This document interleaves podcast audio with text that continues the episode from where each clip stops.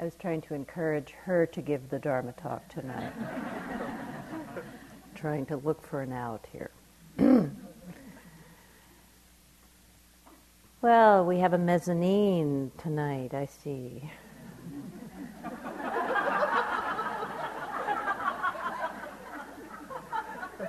I wonder where the popcorn is.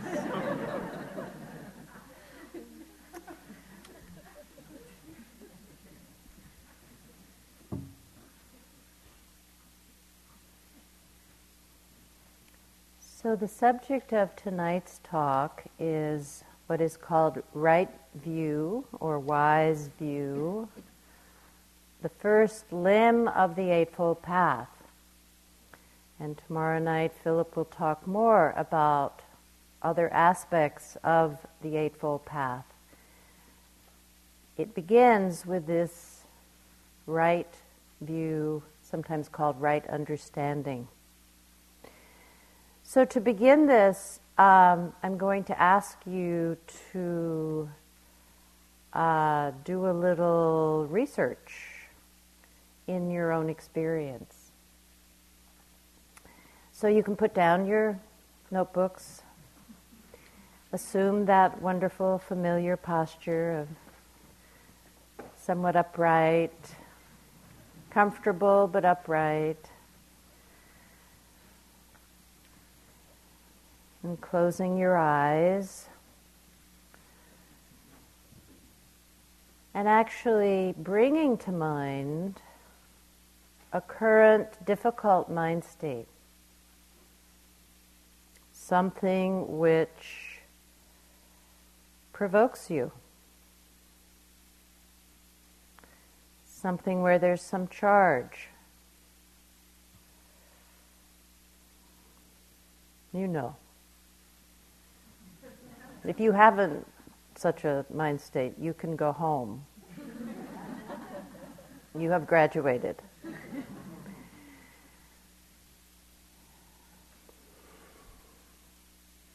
Something which arouses in you some kind of emotion that is difficult, some kind of struggle or conflict, intense feeling.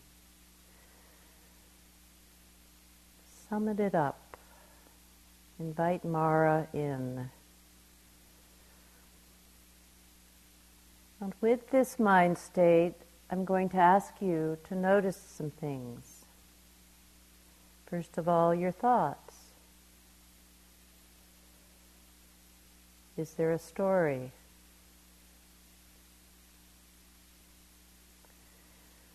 Notice where you feel it in your body.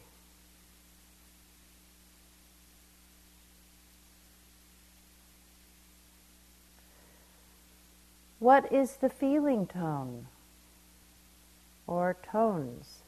Pleasant, unpleasant, neutral.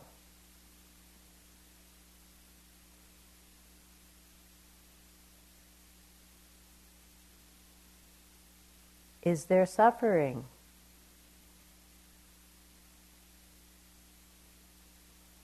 If there is, how do you experience the suffering? As thoughts in the mind, as sensations in the body.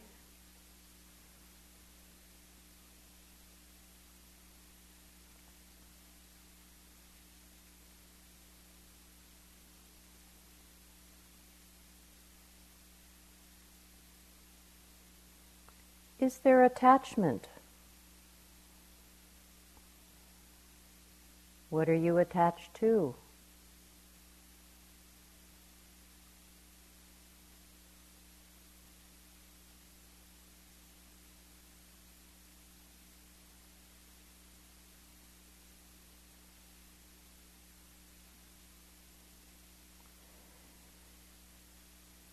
Is this mind state who you are? Do you define yourself by it?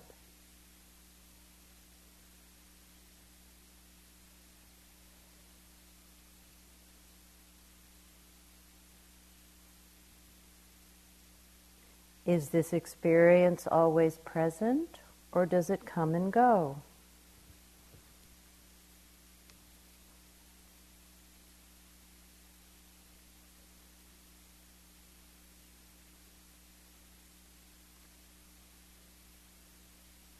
How would it be if you didn't identify with this mind state?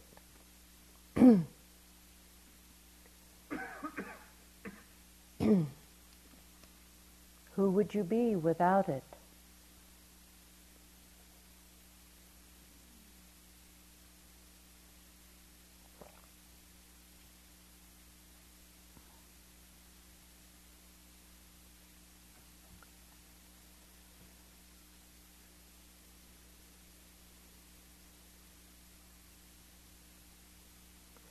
Notice how it changes as you are present with it. Perhaps it is already fading away.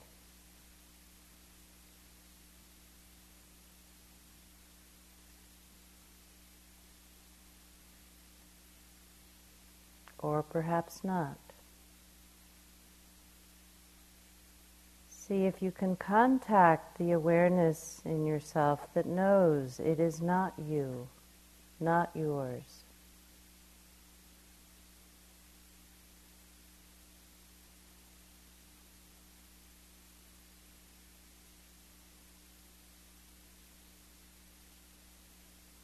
Recognize this experience as dukkha, anicca, and anatta.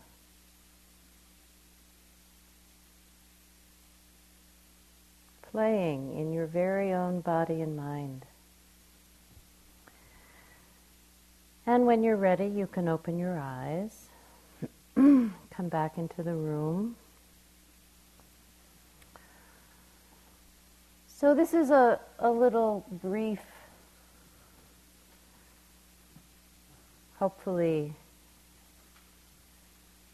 somewhat real experience of what is called right or wise view. That is, seeing our experience from the point of view of the Four Noble Truths and the three characteristics. This is what is called right view. Understanding that these descriptions are not philosophical or theoretical, but actually we can contact the truth of them in our very own direct experience. What happens when we see our experience in this way? Would anyone like to share their experience? Yes.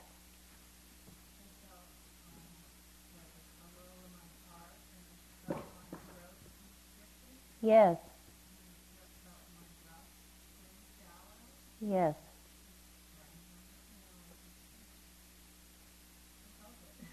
You felt it. And were you able to see it as suffering, as anicca, change? Did you recognize its changing nature? Did it feel like who you are? Good. Anyone else?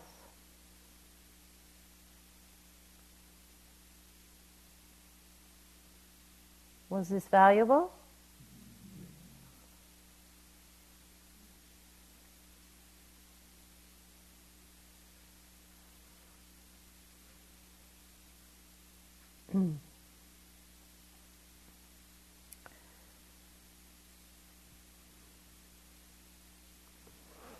So, as I said, this is the first limb of the Eightfold Path. And it's interesting to look at why or how it works without, we could say, without this view of our experience, our practice will be biased by our personal likes and dislikes. That's pretty evident, isn't it? Our intentions will also. Right intention is the second limb of the Eightfold Path, following from right understanding, following from this understanding of how the Four Noble Truths and the three characteristics actually are, can be experienced, can be known in our experience. It is a perspective on our experience. Perhaps for some of you it feels a bit artificial or uncomfortable to look at your experience in this way. But as we continue practicing, it is a perspective that we will grow into. We see its truth. And we see, and I hope some of you were able to see, even though it was somewhat of an artificial situation, that it relieves suffering to see in this way. Why is that? Why does it relieve suffering? Anybody have a clue? Anybody have an experience of that? Why is it relieving? Yes. Uh huh.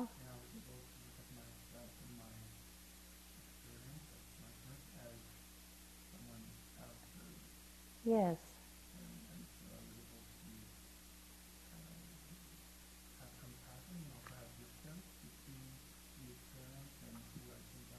Yes.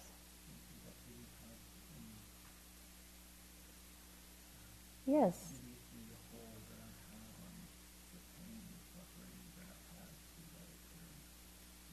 Grasping. so he's saying some really important things, which is that it helps to create more of an objective view of ourselves. We see ourselves not from that personal, subjective place of, you know, poor me, also with some compassion. Some compassion arose, as you would have for somebody else who was suffering, perhaps. It gives us some space for that view of, of perspective and, and objectivity and compassion. Thank you. So, right view or wise view it's not meant to be right as opposed to wrong, but rather uh, right in the sense of being in harmony with reality. Impersonal, not biased, but objective and inclusive. It takes us beyond the world of what I like and what I don't like, how I think things should be, what I must have in order to be happy, what I think is good or bad, that world. You know that world? I'm sure you've been in touch with it these last few days. From this larger view, we see things as they are as suffering, as attachment, as not me, not mine, as changing, as a more objective view.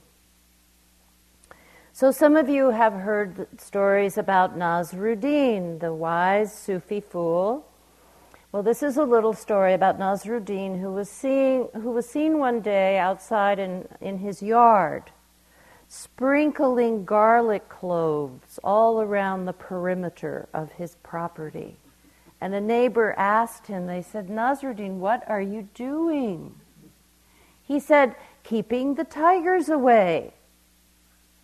And his neighbor said, But Nasruddin, there are no tigers for hundreds of miles. And Nasruddin says, Effective, isn't it? this is called delusion. We could say that Nasruddin is not operating from a view which is inclusive of the facts, of the truth of things but operating from a kind of subjective, biased idea about how things work. Unfortunately, and we all know this, this is quite common in our world. Pick up a newspaper. And it is a common way we approach meditation. The teacher in the Diamond Heart School, Hameed Ali, wrote this. He said, The way we ordinarily see the world is not the way it really is. because we see it from the perspective of our judgments and preferences, our likes and dislikes, our fears and our ideas of how things should be. So, to see things as they really are, we have to put these aside. In other words, we have to let go of our concepts. Seeing things objectively means that it doesn't matter whether we think what we're looking at is good or bad. It means just seeing it as it is. Bhikkhu Bodhi comes at this same understanding in a slightly different way. He poses a more difficult question Do we want to see things as they are? Do we?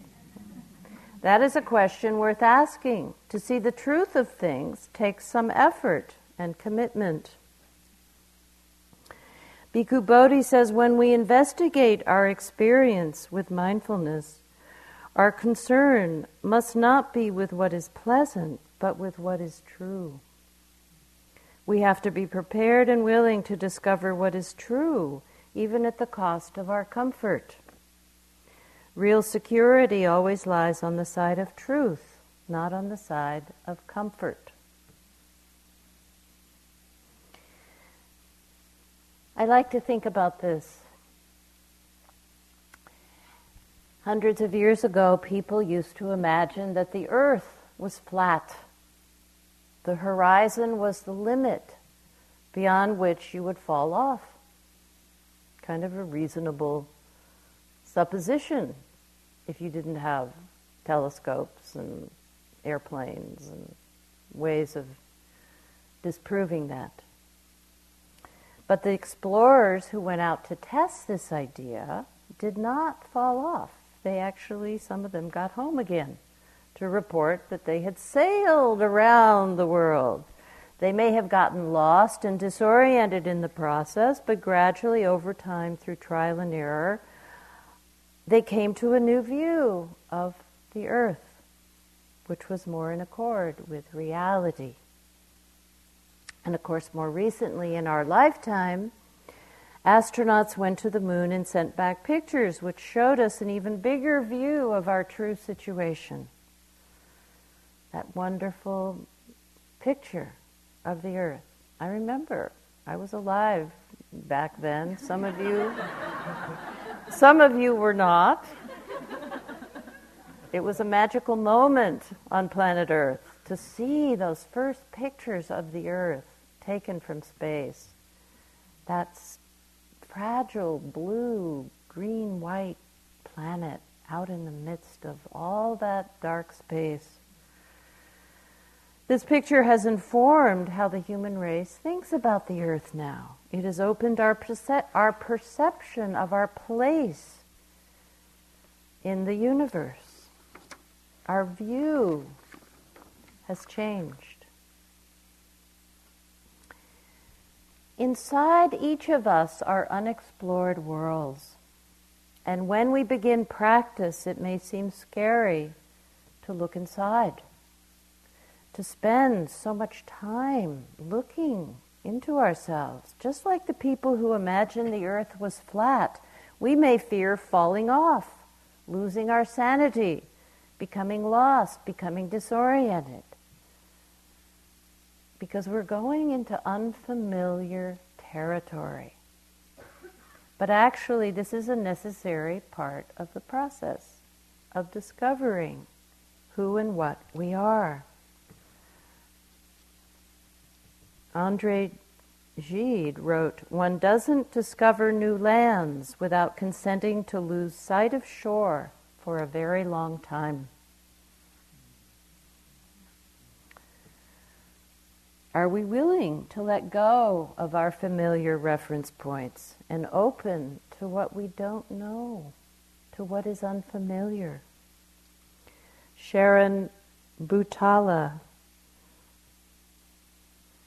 wrote this piece Stop thinking you already know things or know how to categorize them, or that the world has already been explained and you know those explanations.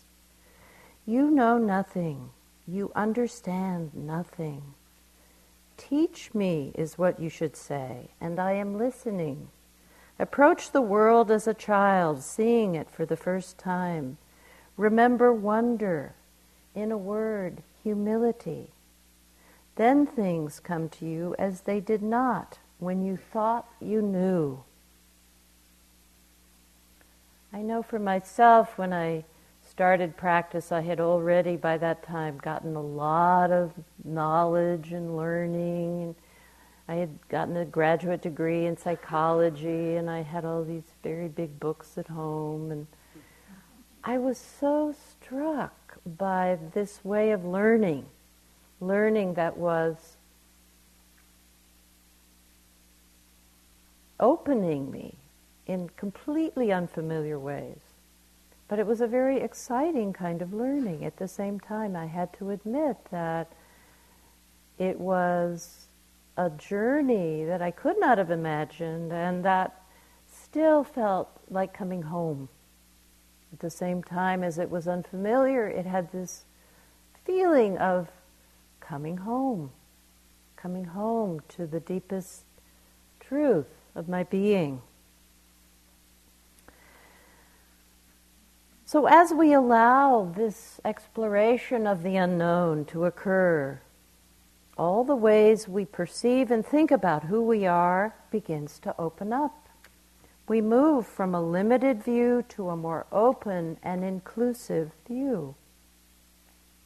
And in that, we sense a greater potential and a, a, sense of more possibilities appear that we had not even imagined were there. Possibilities of releasing the wounds of the past, awakening our being, cultivating the heart, feeling at home in ourselves.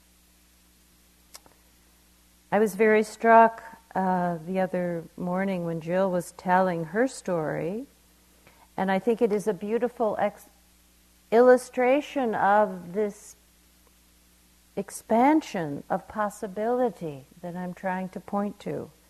Jill's story of her pain and how her view of her body and mind opened from the limited view presented to her by her doctors to a view of body and mind which gave her new tools for healing and awakening. It was a journey of discovery. She discovered another dimension of being, a greater sense of the true potential of her mind and body. And this is available to all of us if we are willing to make the journey into the unknown. And then the other night, when Chip was sharing the metaphor of the house builder and his story of building that house, I remembered a, a dream that I had very early on in my practice about being in my house. I was in my house, but in the dream, the I realized that my house was a lot bigger than I had realized before. That there were these rooms that I had never been in. And I began to explore all these new rooms. It was like having, you know, remodeling done without any of the, the pain and suffering that that takes. It was just like in my dream, I was just going into all these new rooms that I hadn't realized were there. And this is very much a reflection of what I was discovering in my practice at that time. New capacities of awareness and compassion that were being experienced for the first time. And it was very much a sense of expansion of my being. And as Mark was speaking last night about when we begin to step out of the confines of our very limited images of ourselves, our narrow views of ourselves. Life comes to us. we begin to be touched by life in a more direct and sometimes very vivid way. I love this poem by Pessoa, even though I don't know him, a Portuguese poet um, who wrote a poem called I Lie Down in the Grass. I lie down in the grass and forget all I was taught. What I was taught never made me any warmer or cooler. What I was told exists never changed the shape of anything. What I was made to see never touched my eyes. What was pointed out to me was never there. Only what was there was there. When we discover what is there, it is a revelation. We call it an insight. It frees us from a misperception.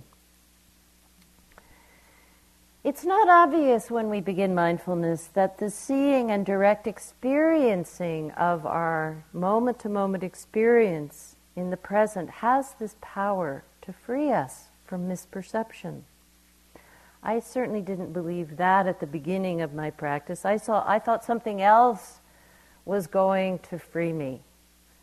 I thought there were secret teachings. Mm-hmm. I was very convinced that that someday in because I was doing when I started I was doing more Tibetan practice, more Zen practice, and so they have a lot more ritual and costume and mystery and you know bells and chanting.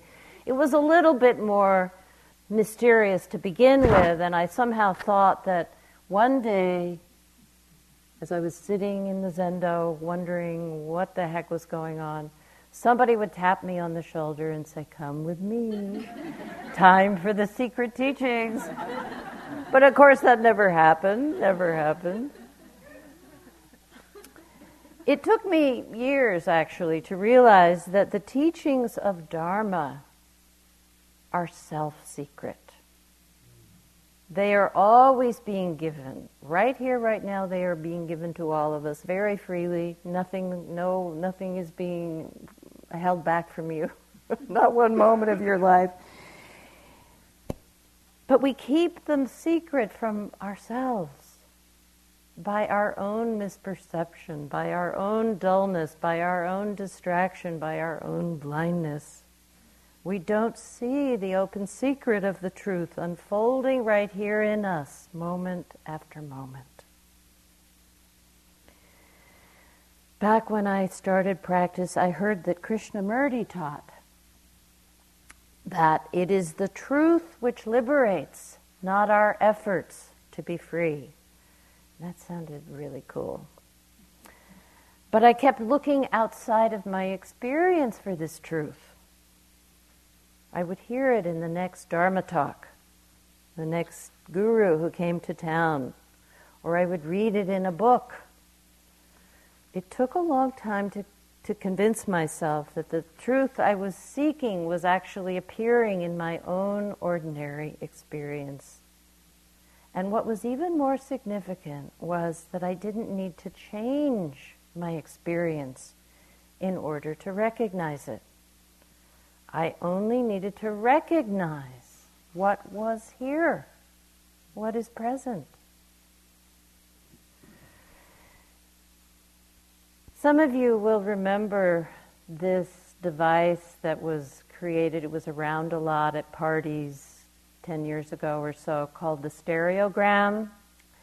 Do any of you know what I'm talking about? A stereogram is a um, like a large poster, you could say, full of colored dots. And you look at this thing, and somebody says to you, there's a picture there. But you can't see it unless you get in the right kind of relaxed but alert state of mind, and then the picture reveals itself. So we would spend, you know, giggly time at parties trying to like see the thing, you know. So somebody would say, well, what it is, is a, it's a scene of a jungle and there's an elephant and a tiger and some baboons and peacocks and, and you just look at this thing and all you see are a bunch of dots. But after, you know, you get the right distance and you relax and you open your eyes, but not too much, and you, you know, you have to kind of focus, and then suddenly the picture appears. And you can't believe it because it was so not there, and now it is so there. It is so there, you can't not see it. And you wonder, how could that be? A trick of perception. So, insight is very much like that. What is revealed is something that has been there all along, but somehow we've overlooked it. Wise view or right view is this seeing. There is change. There is suffering when I hold on, when I'm attached, or when I take what is not self to be who I am. We will find this for ourselves if we keep practicing, if we keep looking. Seeing this in our experience is liberating frees us, it rearranges our perception. The secret teachings finally appear ordinary, completely available. And when we see the truth in this way, it has an impact on us. On us. There's one text which describes coming into contact with the truth. It says it is like finding an oasis in the desert, like taking a healing medicine and feeling well again. It is like cool moonlight, which soothes and pacifies the restless, tormented mind and body. It is like a flash of lightning in a dark and stormy sky. It is like the warmth of the sun breaking through the clouds. So it's not a casual experience. It brings the sense of healing and freeing.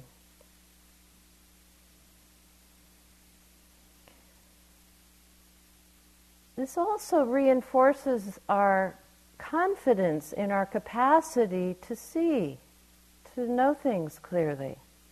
We are less likely after such insight to be fooled by taking things to be other than they are. Example that is often given in teachings is that of the rope and the snake. You're walking along a path here at Spirit Rock, and you see something on the path. You heard the managers have said to watch out for snakes, so you see something that looks very much like a snake. But it's not moving. You creep a little closer and you see, oh my, it's not a snake, it's a rope. And all your fear leaves you, and you know this is not a snake, it's a rope. And if somebody else comes along and tries to tell you this is, no, it's actually a snake, you're not seeing it correctly, you won't be fooled, will you? So sometimes our insights happen to us like a flash of lightning. Sometimes they appear much more subtly and imperceptibly. Suzuki Roshi said it is like walking in the fog. Here in the, the Bay Area, we have fog, and you can go walking when there's a fog and not realize until you get come inside that you are soaking wet. And insight can creep up on you that way. You sit and walk and sit and walk, and suddenly you wake up in the morning, you're seeing the whole world differently. It has pervaded your perception. The Zen poet Basho said, Learn about the pine from the pine. Learn about the bamboo from the bamboo. These are good instructions for painters or poets, and there are also good instructions for mindfulness practice. Learn about the breath from the breath. from the immediacy of being present with it. Learn about sensations from sensations. Learn about pain from pain. Learn about calmness from calmness. Learn about joy from joy. Learn about anger from anger. Learn about change by observing it unfolding moment to moment. Learn about no, n- not self by observing that a self is not findable, not locatable. That's the finding that is meant to free you, that you can't find it. And as we heard last night, all the research scientists in their report to Time magazine could not find it. Nowhere to be located. It is a story, a belief, an idea. We learn about wise view, this expanded view of reality, by opening to what it is we don't know, by being open.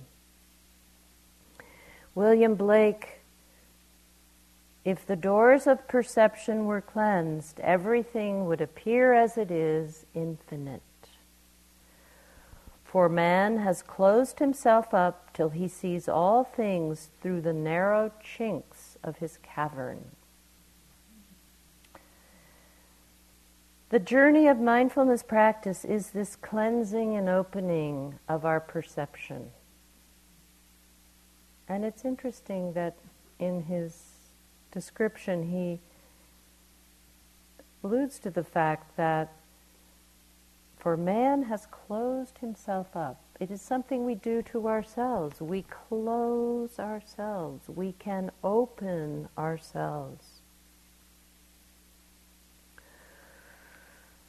So, this is wise view.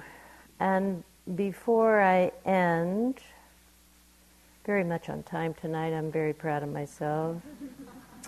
Um, I want to mention a very big subject, but it's so important that I think we need to include it here, and that is the practice not only of awareness, but the practice of compassion. We haven't said much about compassion on this retreat. And of course, we could do a whole we could do a whole retreat just on that subject alone, because it is such an essential piece of opening. We cannot open to ourselves, to the world, to the immensity of suffering in the world without it. I like to say that compassion brings our practice below the neck into the world of relationships. Not the exclusive relationships, not only the exclusive relationships of our loved ones, our family and friends, but actually it brings us into connection with what the Native Americans call all our relations, all our relations whether it is a tiny little ant crawling up your leg, or your boss, or a difficult person in your life. We are asked to come into relationship with every living being. On the way to supper tonight, I, my path was crossed by the most magnificent, large black beetle. I don't know the name of that beetle you know, we're he's uh, he looks at me with like, what is this? I look at him, what is this? But somehow we're both here, and to be in relation to the manifestation of all these different life forms. Don't you feel it? There's some connection, even if you can't say what the name is or whether it's dangerous or not. You just amazing black beetle I've learned to love tarantulas. I would have been horrified to hear that, you know, some years ago as a city dweller, but now I live in the desert of Arizona and I have a little family of tarantulas living under a rock outside my front door, and they're beautiful, and they don't hurt you. They kind of look strange. They don't, you know, they look like tarantulas, but it's really does something to you to not be afraid of, of something that you'd always imagine would be terrifying. It opens the heart. So the practice of compassion, like the practice of metta, is meant to open the heart. It really puts the right perspective on the goal of practice, which is not to see the world in terms of right and wrong, good and bad, um, but rather to see it as the Buddha did. He said over and over, I teach one thing and one thing only suffering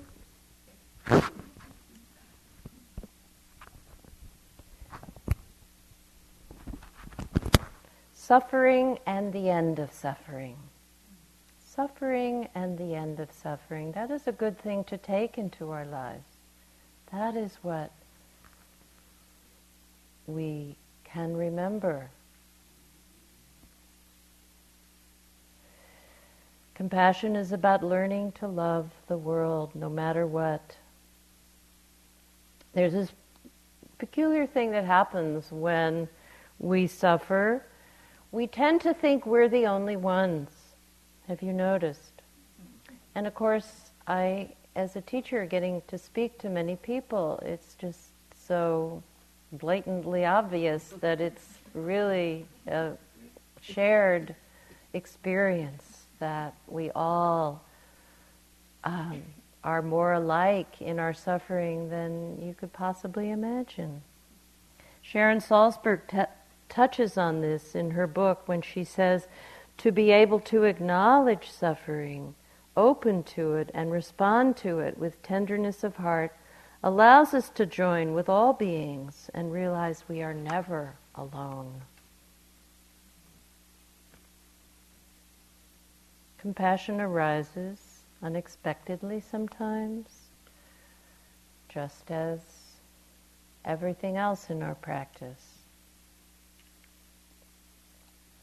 There was a king at the time of the Buddha who was a fierce warrior and loved to go out and defeat other kings and their armies. And after one particularly bloody battle, he was surveying the, the carnage and seeing all these dead bodies, and I suppose feeling some, you know, like pride and having killed all these people.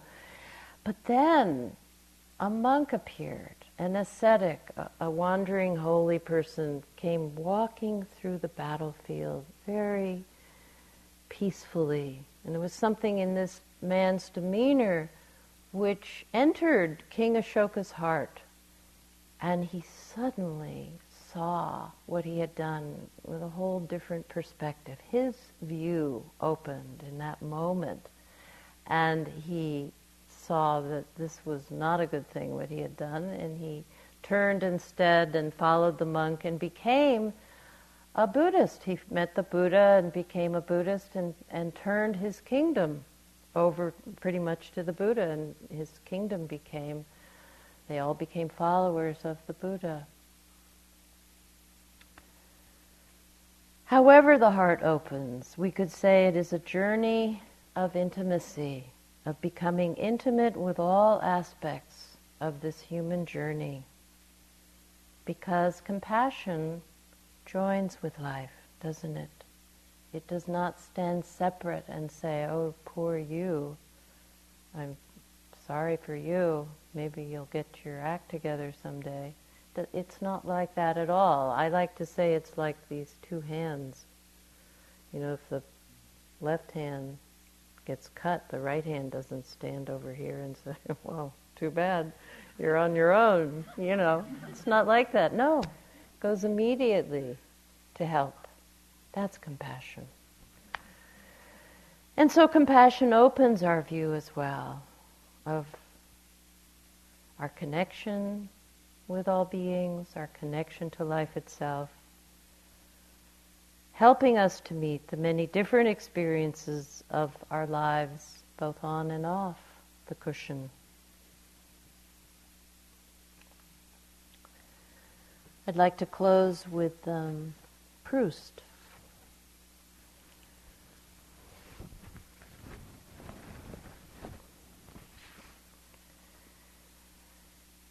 He said, We do not receive wisdom. We must discover it for ourselves after a journey through the wilderness, which no one else can do for us, which no one can spare us.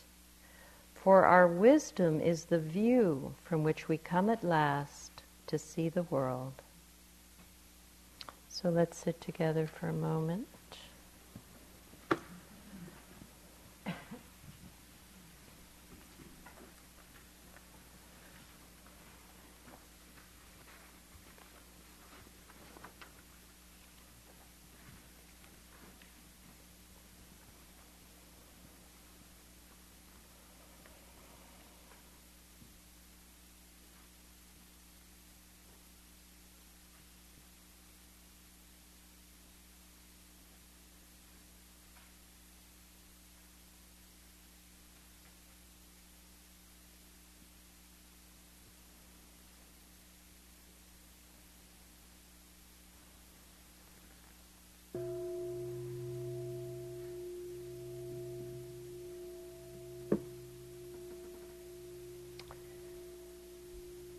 So we have about a half an hour for walking before the final sitting, and we'll